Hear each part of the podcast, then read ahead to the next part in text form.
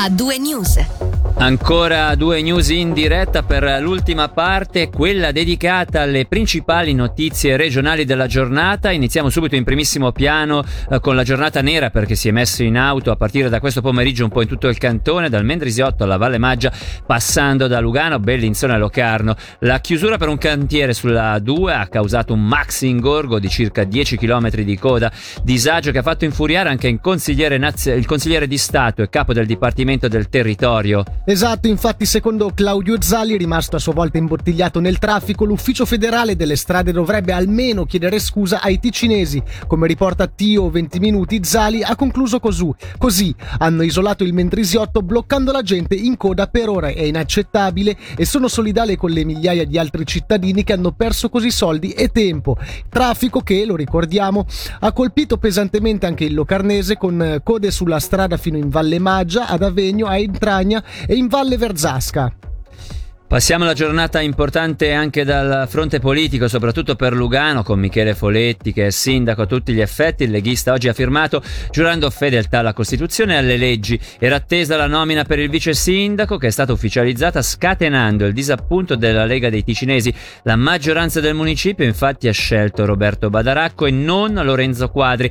Per il movimento di via Monteboglia questa decisione sarebbe frutto della santa alleanza PLR, PPD, PS in barba alla risultato espresso dalle urne dato che Quadri aveva ricevuto più voti rispetto a Roberto Badaracco che ai nostri microfoni. Si è espresso così. Non era per nulla scontata e chiaramente è una soddisfazione personale grande, ma mi sembra che sia una decisione importante soprattutto eh, da parte dei colleghi che hanno voluto dimostrare che in questo momento c'era una necessità di coesione, di suddivisione anche delle responsabilità. È un momento un po' particolare dopo, dopo la morte di Boradori, ci sono tanti temi sul tavolo ed era importante, era già uscito nelle settimane scorse aprire eh, questa volta al secondo partito comunque a due seggi in municipio come la Lega che anche se si dicono che non è stato perso però un seggio è UDC non è più Lega adesso in municipio. Ma la Lega direi in municipio c'è stato un lavoro di concertazione, andiamo in avanti così al di là adesso forse della delusione del momento di quadri o di una parte della Lega bisogna vedere oltre dare la preminenza veramente al lavoro di squadra. Credo che comunque la Lega debba tenere in considerazione che altri, le altre forze politiche, gli altri partiti che rappresentano fra PLR, PPD e PS quasi più del, del 60% dell'elettorato hanno voluto che non ci fossero solo leghisti come sindaco e vice sindaco. Io credo che questa decisione sia da rispettare.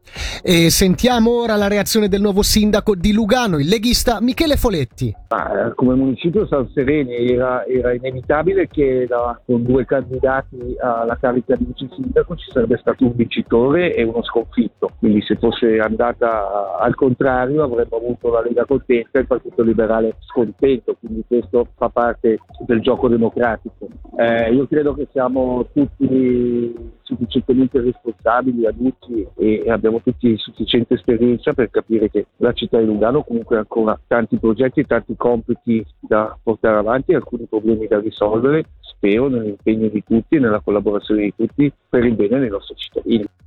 Il DSS ha presentato due programmi d'azione cantonali per il 2021-2024 per la promozione della salute e la prevenzione contro alcol e tabacco. I costi del progetto sono di 8 milioni e mezzo di franchi, di cui 5 milioni e mezzo a carico del cantone. Sentiamo il direttore del DSS, Raffaele De Rosa. In questo lungo periodo di pandemia abbiamo preso consapevolezza di quanto sia importante disporre di un sistema sanitario performante. Sappiamo però che il concetto di essere o sentirsi in salute non può più essere inteso unicamente come assenza di malattia. La prevenzione e la promozione della salute giocano un ruolo altrettanto significativo